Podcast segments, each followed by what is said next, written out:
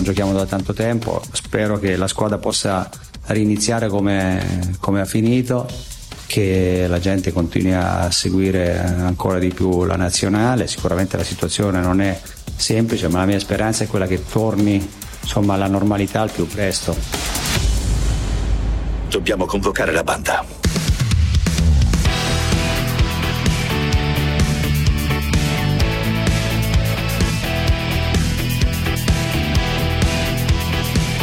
Convocati di Carlo Genta e Pierluigi Pardo.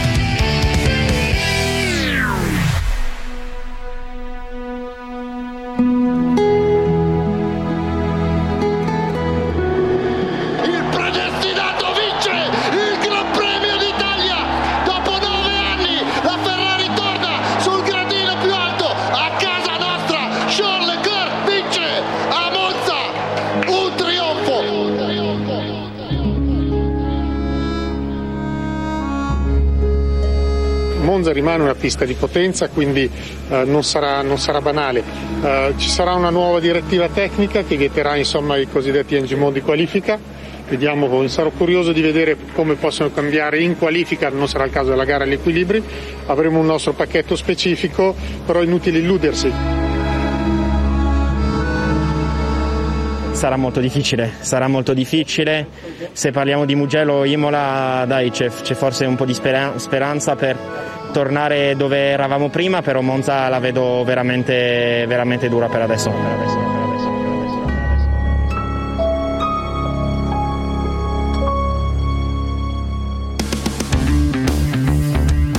giustamente maestro Gianmarco Ferronato e Edoardo Lavezzari per questa intro hanno scelto una, uh, un pezzo molto molto ma molto triste. Buongiorno a tutti, 800 24 0024 numero verde, WhatsApp vocali 349 238 6666 perché la Monza che non avremmo mai voluto vedere urla nel silenzio, quelle dei motori e di dolore per la Ferrari, grido di dolore. Nell'88 fu una specie di apparizione mistica, quella della, del Drake, che portò in una stagione dominata da Senna e Prost che avevano vinto tutti e 11 Gran Premi precedenti a vincere nel nome del Drake che si era appena spento quella, quella corsa in questo caso mi viene voglia di dire che non c'è nemmeno un santo a cui votarsi. Però alla... saluto Davide Valsecchi. Ciao Davide. Ciao, ciao a tutti. Ciao. E oggi l'avrete letta sulle pagine di sport del Corriere della Sera di cui Daniele Dell'Era è responsabile. C'era una lunga intervista a Matteo Binotto, il grande imputato rosso. Ciao Daniele. Buona giornata a tutti, Ciao. buona radio. Ciao, senti Davide, ehm, io e eh, il professor Dallera abbiamo, abbiamo questa impressione. Binotto, bravissimo professionista, eh, uomo per bene, forse anche troppo nella vasca degli squali. È uno che sta imparando a fare quel mestiere lì e in questo momento è il grande imputato. Sei d'accordo su questa lettura? Sì, è anche in una condizione complicatissima, eh? Perché fino a poco tempo fa aveva tutti i ruoli possibili e immaginabili, team principal, direttore tecnico, era responsabile di tutto, e... però bisogna ammettere che i risultati non lo stiamo premiando per nulla perché a cinque gare dal termine dell'anno scorso sia Leclerc che Vettel erano davanti in classifica a Verstappen, mm. ora ci ritroviamo che Verstappen due gare fa già doppiato, eh. sì. perciò la sensazione è che negli ultimi 9-10 mesi è stato un continuo peggioramento delle performance nei confronti dei rivali. E sbagliate la macchina di quest'anno, sbagliate la versione B. Il motore che non va più perché l'hanno trovati fuori a dicembre dell'anno scorso, perciò dal punto di vista sportivo non ne hanno azzeccate nessuna, hanno solo azzeccato che hanno ingaggiato Leclerc l'anno scorso l'hanno fatto sfondare e ora si ritrovano in casa un campioncino che però che con una macchina così ah. miracoli non riesce a farli eh. no, non, non, riuscirebbe nessuno a farli. No, non dico, non, non vado nel, nel, blasfemo ma nemmeno Hamilton. Eh, d'altra parte Daniele eh, fosse calcio diremmo che manca la società. Fammi fare subito i complimenti ai, ai, colleghi che hanno fatto il servizio di introduzione, mi hanno fatto venire la pelle d'oca, sì, Giorgio Terruzzi e Daniele Sparisci. No, no, i tuoi colleghi. Ah, ah, i, raga- ah i, ragazzi, sì. A me ha fatto venire voglia di piangere, ma, ma, ma tant'è. Sì, introduzione. Eh, sì, Daniele Sparisci e Giorgio Terruzzi, grazie per la settimana, hanno fatto una bella intervista a Mattia Binotto. Mattia Binotto esce come lei detto tu, una persona per benissimo, lo sappiamo, ma anche preparato, eh? anche, anche preparato, preparato al suo ruolo, però certo eh, gli hanno dato in mano ai piloti e a lui una macchina completamente sbagliata, nata male e cresciuta peggio. E, e quando fai riferimento alla società mm. nel calcio, beh sì, è un riferimento puntuale, preciso. Attorno a Binotto ci sono dei grandi casi, Camilleri, Gionerca, ma Camilleri fino a pochi giorni fa, fino a pochi mesi fa si occupava di tutt'altro, non sì. certo di macchine. Uh, John Elk è un uomo impegnato nel mondo, preparato sicuramente, ma impegnato nel mondo e uh, quando Binotto in questa intervista dice non sono un uomo solo, ho un mm. dialogo continuo e costante con chi mi sta sopra, dice la verità, ma chi sta sopra lui non, a volte non c'è, a volte è in giro per il mondo, altri impegni, altri casi internazionali da condurre. E quindi ecco lì la solitudine di La solitudine del, del, manager, d'altra parte, era abituato, cioè eh, alla Ferrari si era abituati per, si è stati abituati per molti anni con Marchione che governava alla Berlusconi, cioè quando c'era da far sentire la voce nello spogliatoio, scendeva Berlusconi nello spogliatoio del Milan, mh, mm, eh, Marchioni quello della Ferrari, faceva sentire quello che aveva da dire, la voce di chi comandava. Eh, invece, quanto alla macchina, Binotto, Davide dice la verità. Eh, la, la, lettura è molto chiara. Eh, il motore messo fuori legge, il motorone del 2019, era la chiave di volta di questa macchina che era stata sviluppata su quel motore. Una volta messo fuori legge quel motore, è crollato tutto.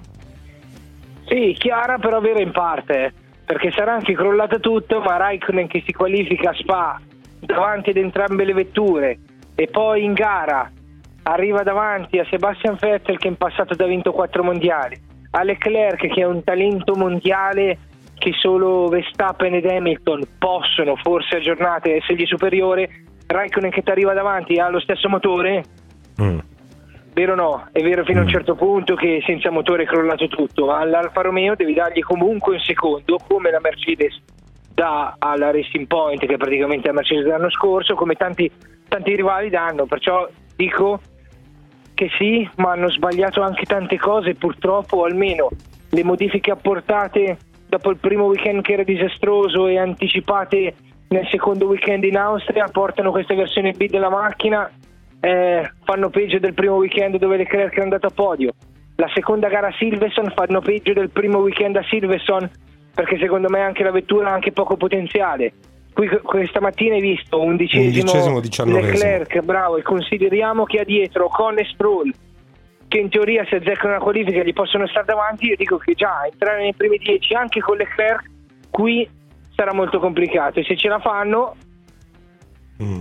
bravo Leclerc perché anche nelle interviste poi mi noto che a me piace tantissimo ed è pure interista come me ed è uno per bene come avete detto Dico che con i piloti nell'ultimo periodo non è stato neanche gentilissimo. Eh. A Spa ha fatto una brutta qualifica, ha detto che ah, due decimi di feeling si poteva trovare, ma tutte cose che secondo me i piloti soprattutto quest'anno ti sta facendo una gran bella stagione Cam, gran eh, bella stagione. sì, ha fatto Davide, un errore ma tanti colpi tu eh. che sei un pilota come reagisci in, in, queste situazioni? Hai una macchina che non va neanche a spingerla e, e quindi le motivazioni possono essere eh, alte fino a un certo punto.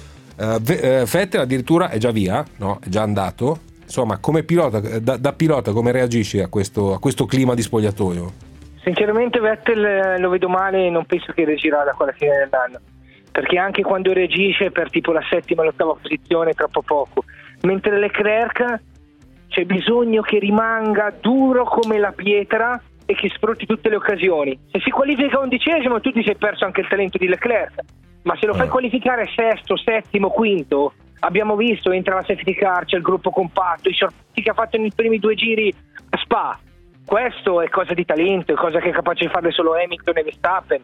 Abbiamo bisogno di un Leclerc così. Se poi però sul dritto, appena fatto il sorpasso alla bus stop, sul dritto ti ricordi, due curve Come dopo, no? lo mm. sfrecciano via subito nel dritto dopo lo rouge, io dico che diventa anche complicato poi dopo mantenere sempre quel livello perché sì, rischi, sì, sì, azzecchi un sorpasso, ma quando lo sbagli poi dopo ti dicono ah cavoli ci ha provato e non si poteva.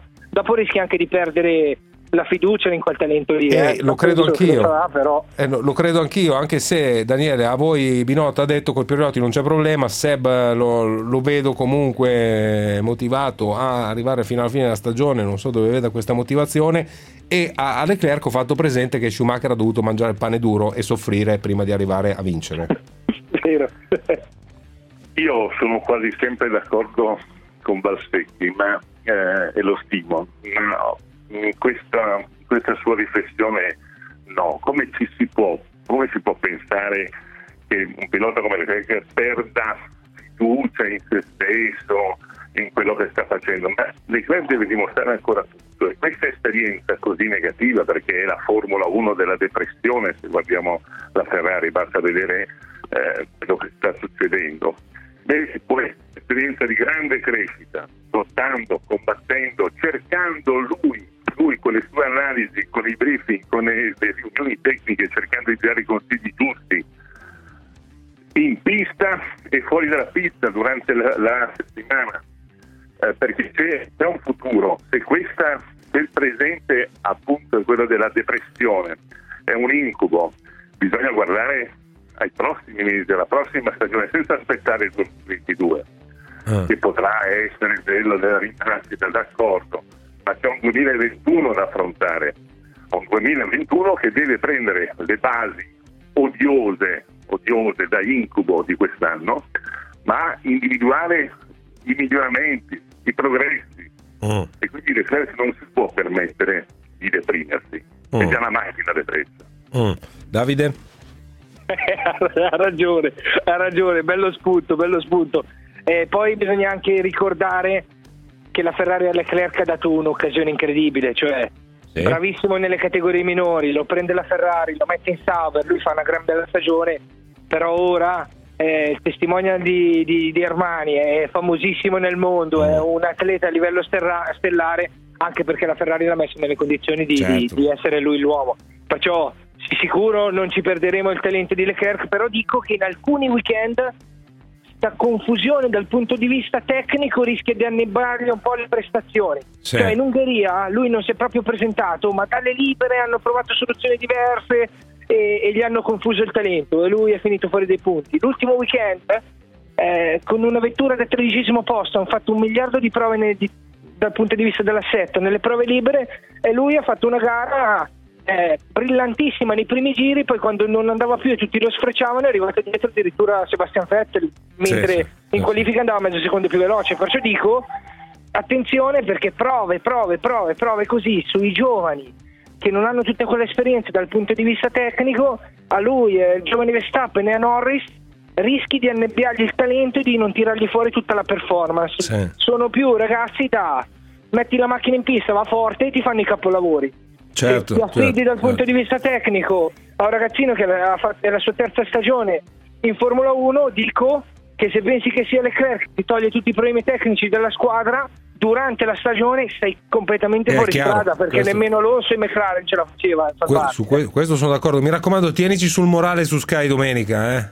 Ma io ti dico che se fa nel Q3 ci divertiamo, anche perché spero che non vinca Hamilton, perché in questo momento con quella macchina lì distrugge tutti. Al, per, per, favore, una, pre, una precia a Hamilton, già siamo abbastanza depressi, Monza senza pubblico e con la Ferrari che va così. Grazie Davide. Ciao. Un abbraccio, ciao, ciao. buona giornata. Eh, Daniele, ti, ti, chiedo un'ultima battuta invece. Si tratta di giocare in difesa, zona salvezza per la Ferrari. Dicono che cioè, a questo punto si tratta di salvare la faccia nel, nel, mondiale costruttori, quindi sarebbe il caso quasi di fare feste, sembra un eh, blasfemo, ai quinti sesti posti. Sì, sì, e questo, è questo il traguardo di questa Ferrari, il traguardo massimo è proprio quello che eh, sono quelle posizioni che tu hai indicato. Essere felici per un quinto sesto posto se si fa il tifoso della Ferrari se si è tifosi della Ferrari mh, mm, è impensabile, però questa è la realtà di adesso. Eh ragazzi, Bisogna zona retrocessione, pa- palle in tribuna, palla in tribuna e portare a casa gli 0 a 0. Eh, si, si, tratta di giocare così per la, per la, rossa. Grazie Daniele, a presto. Buona giornata a tutti. Abbraccio. Allora, io adesso rimango in ambito motori, vi faccio sentire questo così introduciamo il discorso. Incrocerà Miller, incrocia Miller e poi tutto sull'accelerazione e la percorrenza della la vince Oliveira, la vince Oliveira fuori e Oliveira e vince Olivera c'è davanti a Miller a Espargarò a Mir Signor Carletto Pernat, buongiorno. Buongiorno ragazzi, ho sentito un po' i discorsi della Ferrari. Eh? Cosa dici? Ma io dico una cosa, guarda, io eh, dalla mia esperienza di, di, di moto mondiale, avendo gestito aziende, io sono per il, ehm, il, disegno che ci vuole un responsabile tecnico, un responsabile sportivo.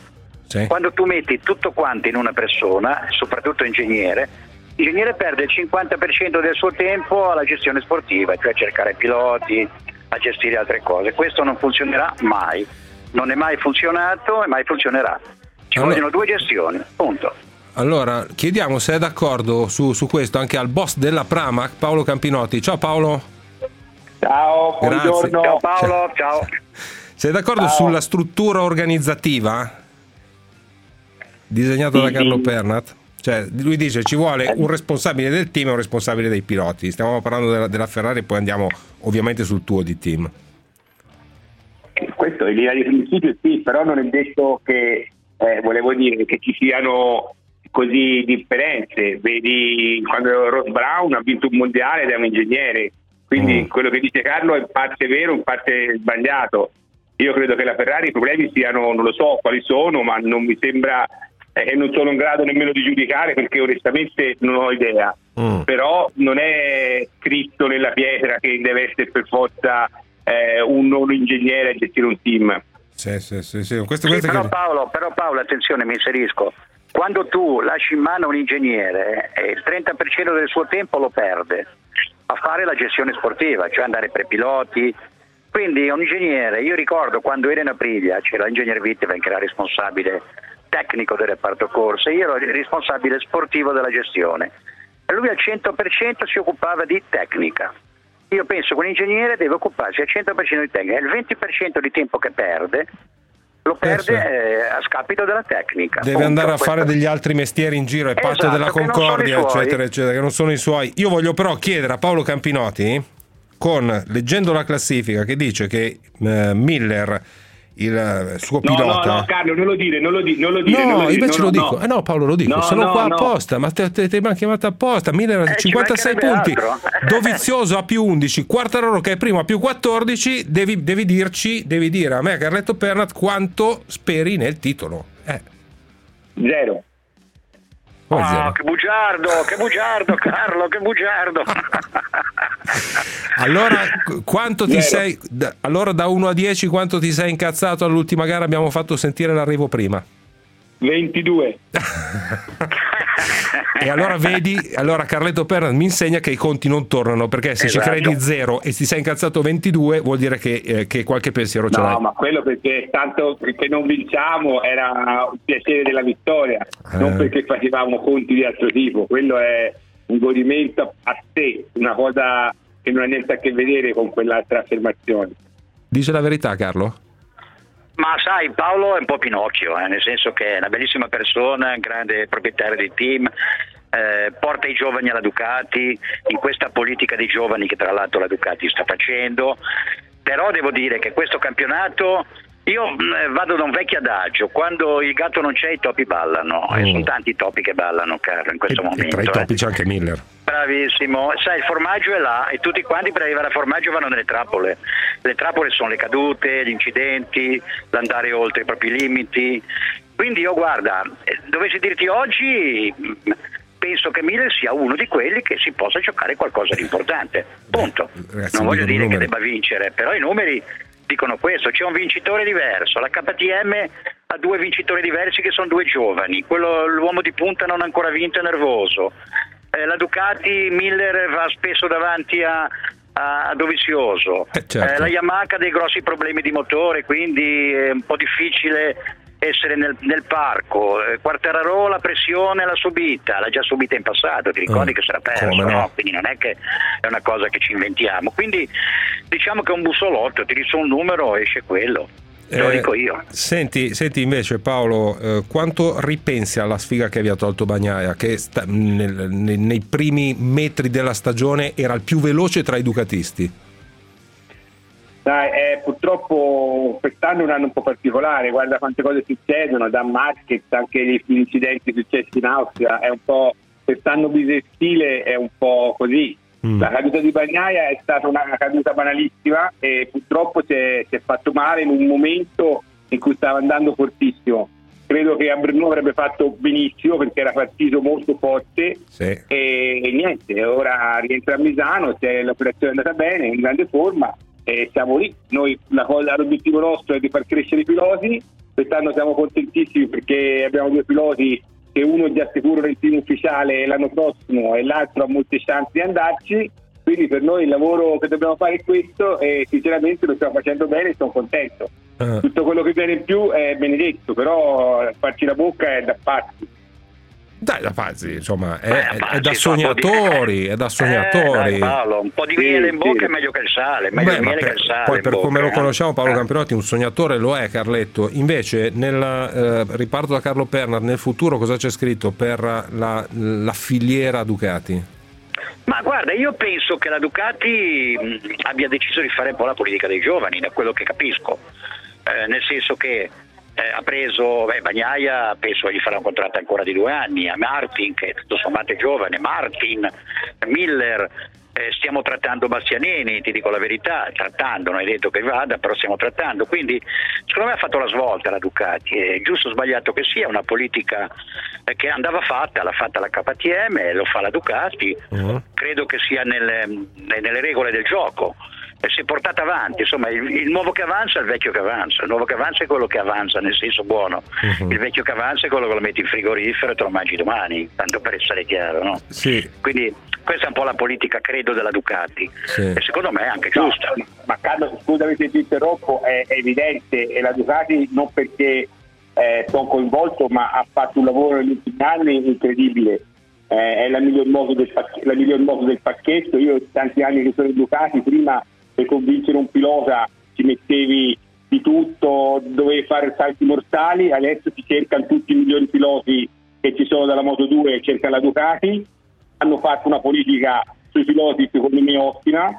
E mi dispiace per come si è finita con, con Dovizioso, però alla fine dopo tanti anni è anche giusto che ci fossero stati che ci fossero dei cambiamenti. E, e alla fine credo puntare sui giovani come sta facendo la Ducati è una scelta giusta non capisco come mai venga attaccata così in maniera eh, anche un po' pretestuosa perché le scelte fatte sono tutte nella direzione di un rinnovamento, di puntare sui giovani.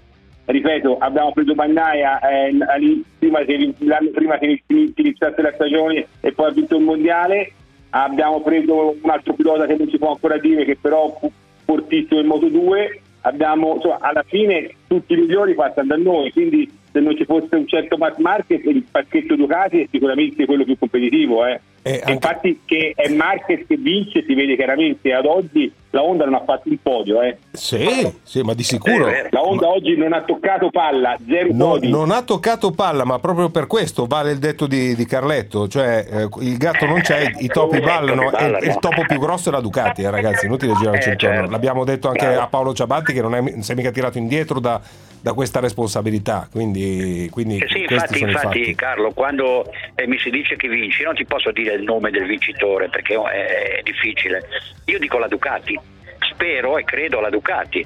Poi nella Ducati ci sono diversi piloti che possono vincere, due sicuri. Ah. Quindi sai, il discorso de, de, della Ducati ha ragione Paolo, c'è, c'è una, una, scelta politica. È stato un po' brutto la tempistica, probabilmente di Dovizioso si poteva gestire in un altro modo sia da una parte che dall'altra, attenzione. Uh, uh-huh. Io non è che voglio... Uh-huh. Però, io non voglio difendere la Ducati, però lì Dovizioso no. Carlo ha voluto fare una dimostrazione di forza dicendo che eh, l'ha fatto prima dell'Austria sapendo che lì è po- eh, la Ducati ha sempre vinto, non Dovizioso ma la Ducati a parte l'ultima gara con Olivera ha sempre vinto la Ducati, da Iannone a Lorenzo e lui e quindi lì ha voluto dimostrare che chi era forte era lui e non la Ducati. Secondo me poteva risparmiarsela, però l'ha voluta fare di proposito e quindi niente, va bene così. Sì, però... ma io infatti Paolo sto parlando della tempistica, ce n'è un po' dalla parte e un po' dall'altra, cioè voglio dire, te ne abbiamo discusso, poi con l'azienda decide di fare la politica dei giovani, fa benissimo, ed è, ci mancherebbe altro che non lo facesse, tutto lì. Ma eh, scusami, però... ora io da una parte e dall'altra capisco tutto, ma la Ducati, eh, ora onestamente, è un'azienda che ha le dimensioni di un'azienda medio piccola. Bene o male, si vive in una società in cui c'è, eh, basta leggere un giornale, crolla il PIL di tutto il mondo e non si può pensare di non vedere questa realtà. Volevo Sì, dire sì, che sì, la questo sì. KTM uguale, è venuto da noi e ci hanno chiesto una follia, quindi non è che la Ducati che è un po' un... eh, eh, insomma sbaglia con i piloti sempre perché sennò poi bisognerà anche fare i conti alla fine no? Sì, Sì, sì, ma Paolo, io sto parlando della tempistica, non sto parlando dei conti, è la diverso. tempistica l'ha il pensato concetto. di più la tempistica eh, non è Certo. pensato la Ducati no? Io infatti ho detto la tempistica è stata sbagliata. Senti. Pa- io volevo togliermi una curiosità eh, per chiudere. C'è una ragione, quest'anno siete davvero vicini in alcune corse superiori rispetto al, al team ufficiale, Paolo. E questo è accaduto anche a, eh, in, in Yamaha, è accaduto anche in, in altre situazioni. C'è una ragione per, eh, perché- per cui accade questo? Ma sai, ormai il- la- soprattutto la Ducati come prima ha, ha dato molta fiducia ai team satelliti come il nostro, dando il pacchetto tecnico diciamo uguale. Mm. Quindi eh, se te hai un'atmosfera di un certo tipo, il pilota in forma, eh, delle circostanze particolari, insomma sei in grado di poter stare davanti. Non è che abbiamo materiale di seconda Sì, scelta e sì. oppure materiale peggiore, ormai Sì. è la, la decisione presa da molte case, ripeto, in primis dalla Ducati, è quella di far sì di avere nel team satellite un, una- un alleato in pista. Quindi quando gli dai i mezzi e le materiali eh, buoni è normale che in certe situazioni o in certi momenti ci sia delle- un pilota più in forma di un altro, possa avere stare davanti. Sì, allora facciamo così ragazzi, adesso mi fermo per, per la borsa, però ci salutiamo con una promessa, vediamo come va a Misano, poi nel caso io ti richiamo e ti rifaccio delle domande Paolo, tu non spegnere il telefono, tu rispondimi. No, no, io se mi fai delle domande di quel tipo lì non rispondo più. È l'ultima volta che veniamo, vengo a dicembre io. Alla prossima a Che dicembre. Pinocchio, ragazzi, Eh, viene Mastro Geppetto, vengo io, pa, Carlo, viene Mastro Geppetto. Mando Carlo, mando. Carlo. Dai, io, dai, Carlo è se mio fratello, io, bene, io so porta per- io- io so che di lui posso fidarmi, però voglio te. Adesso vediamo come vanno le prossime corse, però voglio te. Ciao va ragazzi, bene. ciao, ciao, Dav- ciao, Ciao, grazie. ragazzi, ciao, ciao, ciao, ciao. grazie. Ciao. Allora, fermiamoci per la borsa, poi arriva Pierluigi Pardo e affrontiamo discorsi azzurri, rossi, giallo-rossi, di tutti i colori che volete. Tutti convocati, anche su WhatsApp. WhatsApp. Lasciate i vostri messaggi vocali al 349 238 6666. 349 238 6666. Tutti convocati. Fineco, è tempo di investire con noi. Vi presenta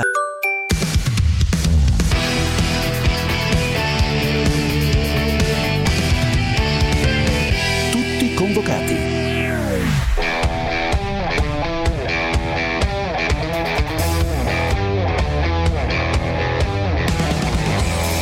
Locatelli, Bastoni, eh, Luca Pellegrini, ce ne sono diversi bravi e quindi spero che loro possano crescere in fretta perché così possono darci una mano. La nostra nazionale sicuramente ha fatto molto bene, però eh, è una nazionale che ha ancora secondo me margini di miglioramento.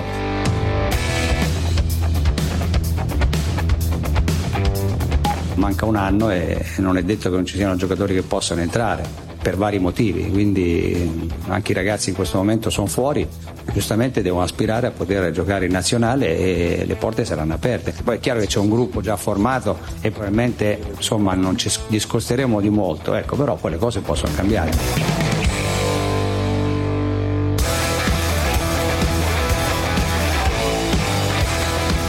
Quest'anno sarà ancora più faticoso rispetto all'anno passato perché tutti i giocatori giocheranno quasi sempre, non avranno neanche settimane libere dove possono recuperare, si, si arriverà probabilmente al campionato d'Europa con quasi tutti i giocatori veramente che hanno giocato tantissime partite in poco tempo. Quindi è importante avere giocatori che anche cambiandoli possano produrre lo stesso risultato. Questa è la Mancini di Azzurro, poi parliamo perché sono 291 giorni che non vediamo una partita della nazionale, mai successo nella storia e eh, conto sul fatto che non succederà mai più nella, nella storia. Ciao Pierluigi Pardo, Ciao, ciao, ciao. Radio Twitti? Sì, Radio Twitto e ho aspettato oggi perché volevo mettere insieme queste due figure ogni anno a inizio settembre eh, sui social network, nei ricordi, nelle rubriche televisive, in qualche articolo di giornale ci ricordiamo perché la memoria e il destino li ha, li avvicinati appunto nel calendario due grandi della storia del calcio, due, due grandi uomini, due grandi atleti di squadre diverse, squadre che sono sempre state rivali ultimamente, se possibile ancora di più, che sono Juventus e Inter, ma che insomma rappresentano l'esempio a cui guardare e sono ovviamente Gaetano Cirea e, e Giacinto Facchetti. Eh, diversi per il colore della maglia, identici per la professionalità, per quello che, che, di bello hanno fatto, per l'eleganza in campo, per la correttezza e quindi insomma il, il pensiero va a loro con la speranza poi per, per noi che non siamo tifosi è un po' più facile, con la speranza che anche nei momenti in cui invece la tramontana del no, dello sfottò, delle polemiche, dei rigori dati, non dati, dei falli di mano, insomma, quando, quando soffia forte ricordiamoci che è un gioco e che ci sono questi, questi signori che lo hanno rappresentato nella maniera più bella. Guarda, io sono il massimo dell'ineleganza, però mi congratulo con me stesso per questa storia dei radio tweet, perché, perché mi piace molto. No, però volevo partire da un altro punto, salutando Fabrizio Roncone. Ciao Fabrizio. Ciao, ciao, ciao, buon pomeriggio a tutti. Ciao, ciao perché a Roma ciao. si è sentita finalmente la voce del nuovo padrone che chiede tempo, promette costruzione di squadra, giocatori, strutture, dice il gigante deve rialzarsi, bene così? Sì, sì, devo dirti bene così. Bene così perché eh, intanto mh, colgo tre elementi in quello che ha detto ieri il nuovo padrone. Eh, a me piace sempre dire il momentaneo padrone perché la Roma eh, diciamo, è, è, è, un patrimonio comune di tutti i tifosi, poi c'è qualcuno che ha il privilegio, l'opportunità di, appropri- di appropriarsene mm. eh, momentaneamente. E, e, però mi è piaciuto, mi è piaciuto perché eh, ha detto tre cose eh, che secondo me lette in controluce danno un, possono aiutarci a capire anche chi è questo nuovo padrone. Eh, quando lui parla di eh, gigante eh, addormentato, no? lui dice la Roma è un gigante addormentato. Io credo che lui dietro questo concetto immagini una squadra con una potenzialità gigantesca. Sì. Uh, e, e, e, questo naturalmente è, fa ben sperare, perché lui è un uomo di business non come lo era eh, l'ex presidente, cioè uno che speculava, che comprava uh. una pizzeria, la rilancia e la rivende nel momento in cui capisce che può farci il doppio. Uh, questo è uno che mette a regime i propri investimenti eh, e, e, quindi l'idea che questo gigante possa rialzarsi, possa ricominciare a camminare eh, e possa tornare a vincere, eh, anzi ricom- diciamo tornare, possa cominciare a vincere sì. bene, ecco questa è un'idea, è un'immagine che, che mi ha dato certa, un certo conforto. Uh-huh. Poi mi è piaciuto moltissimo uh, il tono, il profilo, eh, queste mi sembrano persone serie, cioè che stanno lavorando nell'ombra senza proclami, ha chiesto pazienza, del resto eh, Pallotta ha lasciato una società, eh, ha lasciato diciamo, delle macerie, parliamoci chiaro, perché dal punto di vista economico è un disastro. Eh, Trigoria è una città eh, abitata, un centro sportivo, una cittadella sportiva abitata da 200 persone, cioè, insomma ha, trovato delle, delle situazioni clamorose, mm. eh, credo che le stia studiando, mi piace l'idea di basso profilo, di dire aspettare. La terza cosa, eh, di, ave- cioè di, avere pazienza. Uh-huh. La terza cosa che mi ha molto colpito favorevolmente è, è questo richiamo ai tifosi, alla curva sud, eh, che è, diciamo, se poi ci ripensiamo voltandoci, mm-hmm. stato davvero il problema enorme della gestione pallotta, cioè questo scollamento totale con eh, la tifoseria, con il pubblico. Sì, sì. Eh, Però vedi, c'è e... un altro aspetto che si lega a questo, che eh, fossi un tifoso della Roma mi farebbe ben sperare, cioè il fatto che a differenza della gestione precedente, qui c'è un Friedkin che è il figlio, eh, Dan, che viene investito di un nuovo, cui viene affidato un nuovo lavoro, cioè andare a dirigere la Roma a Roma, non, eh, non dall'altra parte del mondo. È chiaro, non sarà magari qua tutti i giorni, però un profilo alla Steven Zang per, nell'Inter mm, lo, lo, lo, dico uh, parlando di una cosa di cui sono un poco più ferrato cioè noi non è che dobbiamo adesso meravigliarci della normalità Cioè Eh. è, un po come, è un po' come la Raggi a Roma che eh, fa i tweet quando ripara un ascensore eh, in un ufficio pubblico. Cioè eh, inaugu- eh, riparare un semaforo, eh, eh, inaugurare un, un ascensore in un ufficio pubblico non è un evento, è la routine per un sindaco. Così per una società di calcio avere un presidente è la routine, è la normalità. È la Roma che è stata nella anormalità Ecco, appunto. per X tempo con un presidente che stava dall'altra parte, che, che non è venuto per due anni e passa Ecco, a Roma. appunto, Però qui torniamo nella normalità. Francamente non ci leggo un, elemento di maggiore di particolare entusiasmo. Mi sembra il minimo, minimo sindacale. Cioè, Sì, è un eh, minimo sindacale, però che è- è ma- è mancato per, per N anni no, e no, questo è certo. stato... È stato... Eh, però non sì, ci leggo non- no, no, questo hai ragione, però non ci leggo particolare entusiasmo Ah. perché eh, eh, un compri una cosa e la segui, cioè lì quella era l'anomalia pallotta, era questa, Sì, Qual- grosso modo, no? sì, sì, sì, no, ma di sicuro. Certo, certo. Pierluigi? No, allora io credo prima di tutto che par- parto dall'ultimo elemento perché sai che è quello secondo me più centrale soprattutto nella critica a pallotta, nel senso che uno può tranquillamente eh, avere idee diverse, non deve essere supino nei confronti dei tifosi, nemmeno nei confronti del tifo organizzato, però deve avere il rispetto che si deve avere per gli interlocutori, secondo me, e questa cosa Pallotta non, non ce l'ha avuta, non ce l'ha proprio avuta e secondo me è stato uno dei suoi limiti principali, cioè la mancanza completa di comunicazione e la completa mancanza di, di volontà di capire con chi avesse a che fare, eh, cioè con i tifosi, quelli della curva, quelli della tribuna, quelli tiepidi, quelli pazzi, eh, tutti, e questo tipo di rapporto non c'è stato, quindi questo riferimento anch'io l'ho colto e mi è sembrato non casuale, cioè il riferimento di chi dice eh, con tutti i suoi limiti e con tutta la sua libertà di giudizio, perché poi quando i tifosi in qualche caso sbagliano, eh, anche i tifosi organizzati, è giusto che uno lo dica, che un presidente lo dica o che crei un dibattito, però che ci sia, che ci sia un rapporto. Ecco. Questa cosa qui secondo me è importante e non è un dettaglio, non è un dettaglio da nessuna parte, in particolar modo dopo la gestione pallotta.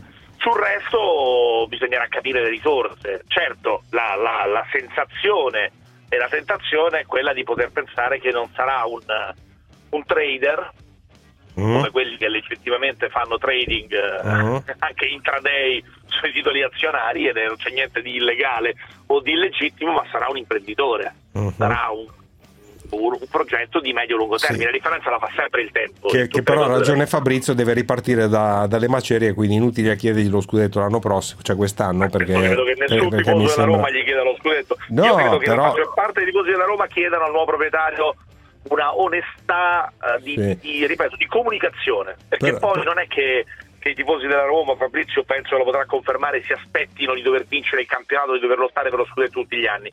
Però secondo me vogliono vedere una società focalizzata, una società che li rispetta, una società che, che è onesta nel far capire quelle che sono le risorse. Sì, però nel- sai benissimo, sapete benissimo ragazzi che se c'è un ambito in cui ci sono due parole vietate che sono tempo e pazienza è quello del- dello sport e del calcio, quindi questo siamo tutti Dipende- d'accordo dipende molto razionalmente. anche dalla comunicazione però Carlo questo Sì, secondo me sì. dipende molto Eh, anche dalla comunicazione Ha, ha- ha- ha ragione Pier. Guarda, il tifoso della Roma, adesso lo dico davvero parlando in prima persona di me, di noi, cioè non è il tifoso dell'Inter, non è il tifoso del Milan, cioè noi non è che siamo cresciuti alzando coppe dei campioni. Eh, il tifoso della Roma, io andavo, andavo alle elementari, e noi compravamo il Corriere dello Sport, la Roma aveva comprato Sperotto, Sperotto e per noi era una giornata speciale. Andavamo in curva e il giorno e- e- che entrava Scarnicchia, e- nel, nel secondo tempo eh, no- noi eravamo entusiasti, lo dico col massimo rispetto, sia di Sperotto che di Scarnicchia ovviamente, però è questa la, la nostra storia, quindi non è che noi se non vinciamo 5 Champions di seguito o, o, o 10 scudetti stiamo male. Il tifoso della Roma è un tifoso in questo senso davvero abbastanza speciale, quindi andava r- riallacciato, riaccesa la miccia dell'entusiasmo e di quella connessione, di quel wifi di passione che c'è sempre stata. Guarda, qui noi nessuno ha mai rimproverato a, a- a Dino Viola di non avere vinto la Coppa dei Campioni, Ah, e di- a, a- a- Sensi, perché tutti riconoscevamo in Viola, nella famiglia Sensi, una passione. Insomma, ragazzi, Sensi si è rovinato Uh-huh. per- per- per- per- la, la famiglia Sensi ci ha rimesso soldi veri, un albergo intero per comprare Batistuta. Insomma, al tifoso della Roma non servono le Champions, serve però quel rispetto e soprattutto la percezione che stiamo andando tutti dalla stessa parte. Chiarissimo, chiarissimo. Allora vi chiedo un istante di pazienza perché poi a Fabrizio voglio fare un'ultima, con Fabrizio voglio fare un'ultima considerazione riguardo un caffè, lui sa bene qual è. Per scendere in campo in diretta con tutti i convocati, chiamateci 800 24 0024 tutti convocati.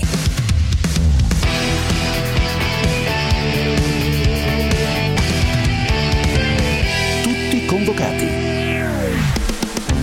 Allora Fabrizio, io e Pierluigi ne abbiamo già parlato di, di quel famoso caffè che Totti aspetta da, eh, dalla nuova proprietà, dalla nuova dirigenza. Qual è la tua idea?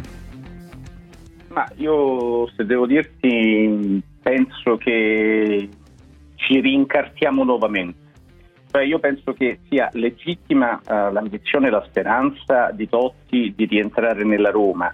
Il punto, secondo me, eh, che si ripropone, si ripresenta è lo stesso identico uh, purtroppo a quello della gestione Pallotta. Cioè, mh, io ho l'impressione che Totti abbia delle ambizioni eh, nell'immaginarsi di nuovo eh, dentro la Roma che non coincidano con quelle della proprietà. Mi spiego, Totti purtroppo non ha, premesso che Totti è leggenda, premesso che Totti a mio modesto parere è stato tra i due giocatori più forti del dopoguerra italiano, uh-huh. però detto questo non ha esperienza sufficiente per avere un ruolo uh, guida in una società.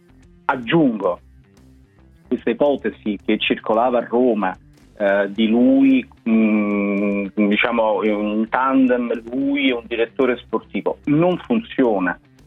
In una società è, è il direttore sportivo che decide i calciatori, che li sceglie. Aggiungo ancora eh, questa, questa idea di Totti di poter tornare alla, Roma, ma avendo nel frattempo fondato una società e facendo di fatto il procuratore, sì eh, sbatte purtroppo. Io ho l'impressione, lo dico con grandissima simpatia per, per l'uomo Totti, che si sia un po' confuso, eh, cioè che questa sua stagione post eh, agonistica eh, l'abbia vissuta un po' random, quindi cominciato facendo, volendo fare il dirigente della Roma, si è stufato e ha, fare, ha continuato a fare pubblicità per il Dash, però nel frattempo ha scritto pure un libro di grandissimo successo con il nostro amico Paolo Condò e poi però a un certo punto è diventato procuratore. Adesso aspetta un caffè dalla nuova proprietà. Nel frattempo la domanda è, Totti cosa sa fare di preciso fuori da un campo di calcio? Sì, la ecco. leggenda di sicuro Pierluigi, perché il peso specifico di Totti è e sarà sempre enorme, forse anche troppo grande, però è legittimo anche il, che, il suo grande amore lo, lo possa manifestare. Pardo. Sì, eh, assolutamente, assolutamente, eh, non c'è dubbio e penso che la gratitudine e l'amore dei tifosi della Roma per Totti, ma non credo forse neanche soltanto dei tifosi della Roma per Totti, per tutti gli appassionati di calcio non sia in discussione. Però quello che dice Fabrizio, che ne sa sicuramente più di me perché vive la realtà romana ogni giorno, eh, non mi sorprende. Mm. E devo dire che qualche segno da questo punto di vista mh, mm, l'ho colto nell'opinione pubblica, poi magari mi sbaglio, e eh, se mi sbaglio mi scuso, cioè che, che la vicenda Totti, è chiaro, se Totti rientrasse alla Roma credo che proprio intimamente tutti i tifosi della Roma sarebbero felici però io credo che in questo momento uh, la, la, priorità sia soprattutto quella di tornare ad avere una squadra competitiva e una società presente nel rapporto con sì. i tifosi. Poi se questa società uh, decide che Francesco Totti è una risorsa, va benissimo e ripeto, credo che sia una, una storia d'amore. Però indubbiamente nell'ultimo anno qualche, qualche qualche freddezza secondo me da parte di una parte dell'opinione pubblica romanista io, io mm. l'ho colta, non so se Fabrizio è d'accordo partendo da tutti i presupposti di amore totale e infinito che, che ci saranno sempre per il capitano della Roma. Sì, no? penso che sia d'accordo. Sì, beh, sai, lì il punto è che, eh, come dire, il tifoso non, cioè, ripeto, il punto di partenza è che Totti sul campo è stata una leggenda probabilmente eh, irripetibile, probabilmente per la, sicuramente per la Roma, temo, ma probabilmente per il calcio italiano. Il punto è il Totti fuori cominciato a fare tante cose, troppe cose e, e anche il tifoso più appassionato beh, rimane un po', certo, un po certo, dubbioso certo, sulla certo, possibilità certo. di un suo ruolo in una società. Adesso fa il procuratore, quindi che adesso faccio un esempio concreto. La Roma lo richiama, prendono sto caffè, lui che fa? Chiude l'ufficio. È compatibile uno che fa il procuratore? No, non lo è, ma lo sappiamo Roma? bene. eh, insomma, eh, quindi- c'è conflitto di c'è- interessi C'è chiarissimo. qualcosa che, cioè, insomma, c'è qualcosa che non torna, io credo, nella gestione di, to- di se stesso. Cioè, secondo Cioè, me. cioè, tu dici esempio- vuole fare dirigente, studi per fare dirigente e, e poi, Esatto. e poi vediamo Guarda, se ripropone il- e, e fa e lui ha la... fatto esattamente il contrario di quello che sta facendo De Rossi. Sì, sì, sì, De- sì, no, chiaro. Sì, sì, sì, De Rossi chiarissimo. ha detto voglio fare l'allenatore, E sta studiando per fare sta allenatore. studiando per fare Che l'allenatore. poi diventerà sta- allenatore della Roma, ne parlerà la storia, non, non possiamo saperlo adesso, ma chiaramente non sarebbe l'uomo giusto in questo momento così delicato per la Roma. Il quadro è, Comunque è vale il, discorso, vale, vale il discorso che facciamo sempre, le leggende, le bandiere sono sempre un valore aggiunto, una grande risorsa, è una cosa bellissima. Però ci deve essere poi la sostanza di un rapporto che funziona. Sì, Perché se sì, Totti, sì. se Totti può dare un contributo eh, ed è nelle condizioni di dare un contributo alla Roma, allora è una storia bellissima. Se invece questa roba qui poi si incontra e si incastra e si imbatte in tutta una serie di problemi, si rischia paradossalmente di rovinare un rapporto che Chiaro, è perfetto e Chia- eterno. chia- no? chiarissimo, chiarissimo. Grazie Fabrizio, ti saluto, ti abbraccio. Abbracci a voi. A presto, a presto. Abbiamo Marco Nosotti che salutiamo. Non lo sentiamo Allora, da un ciao po'. a tutti, ciao Carlo, ciao Pier. No, io sono dalle tue parti, sono dalle tue parti oggi. E dove sei? E dove sei? Sono, sono, sono proprio a nord, sono, sono per una manifestazione di un grande prodotto italiano che è prosciutto, eh, di, un, Ah. di un consortio, quindi sono un pochino più a nord, però insomma queste terre Va mi evoca- benissimo. questo, Eh, il ma lui- prefisso 0521, anche se non è il tuo, però mi evoca. mi evoca il Eh, ma lui è nord, fuori sede nord. eh, perché sta seguendo la nazionale. Dacci una pennellata d'azzurro al volo, Marco. Eccoci qua, no, siamo qui perché si riprende eh, dopo il 9-1 con l'Armenia, si riprende dopo la tragicità del, no, di quel marzo, di quell'aprile e quello che ne è rimasto, quello che ne siamo usciti, non lo so. Calcisticamente c'è tanta attesa per capire che quella nazionale bella, vincente, 11 vittorie consecutive, faceva gol, aveva idee, eh, tre giocatori che costruiscono, doppio play, cinque giocatori offensivi, e quella nazionale lì com'è? Come stanno? Si sono ritrovati, si deve andare verso l'Europa e intanto si inizia con la Nation League contro una Bosnia che non conosciamo, eh? conosciamo Dzeko e conosciamo il, il suo allenatore, il principe delle sette vite, che è Bajevic, che era centravanti del Mostar, ma sappiamo nulla perché non hanno mai giocato. Detto questo, eh, c'è voglia di ritornare, seppure con il eh, sa 500 persone allo stadio, sono tutti addetti ai lavori, Eh. squadre comprese. 4-3-3 ti dico subito, il giochino l'avete anche detto, Belotti immobile. Sono, si andrà avanti così fino all'europeo, sono i loro due modi di essere centravanti, non è escluso che fra probabilmente contro l'Olanda eh, possa esordire anche Caputo e sarebbe il 50 il 25 esordiente. Ah. e non escludo che in queste due partite possa esordire anche Locatelli che è nel gruppo e sarebbe appunto anche questo un altro volto nuovo importante. Non esordirà Bastoni che è tornato al club perché ha un problemino agli- ai Ma flessori. L'appuntamento cosa è solo rinviato gioca bastoni. Gioca sì, eh, gioca sì, c'è, il Gioca campo Sensi. Sensi, Sì, sì, Ba- gioca Sensi Barella. Sensi e gioca Pellegrini insieme a Barella e questo è un po' nuovo se Giorginio va in panchina e quello Zagnolo provato a lungo in questi giorni come mezzala ehm, perché vuole avere i cinque giocatori offensivi e, me- e una mezzala come quella per Eh. Mancia e tanta roba perché lui sa già che gio- come gioca all'esterno alto allora dice Certo. facciamo una mezzala eh, che ci- mi porta a giocare con cinque giocatori offensivi Ah. un terzino a sinistra mi dà piezza e di qua uso Chiesa e quindi Zagnolo va in panca quindi Pellegrini, Sensi, Barella e là davanti E Zagnolo Chiesa, appuntamento Belotti con quel ruolo limita- eh, ri- solo rinviato. Grazie Marco Nosotti, ovviamente grazie per Luigi Pardo, però di nazionale avremo modo di parlare domenica quando torna, tutti convocati weekend, e ve lo ricordo, con Giovanni Capuano, Pierluigi Pardo sottoscritto, dalle 17 alle 19, quindi vi aspetto lì. Grazie Gianmarco Ferronato, Edoardo Lavezzari, ciao a tutti. Ragazzi, ce l'abbiamo fatta! Ciao Radio 24. Saluti!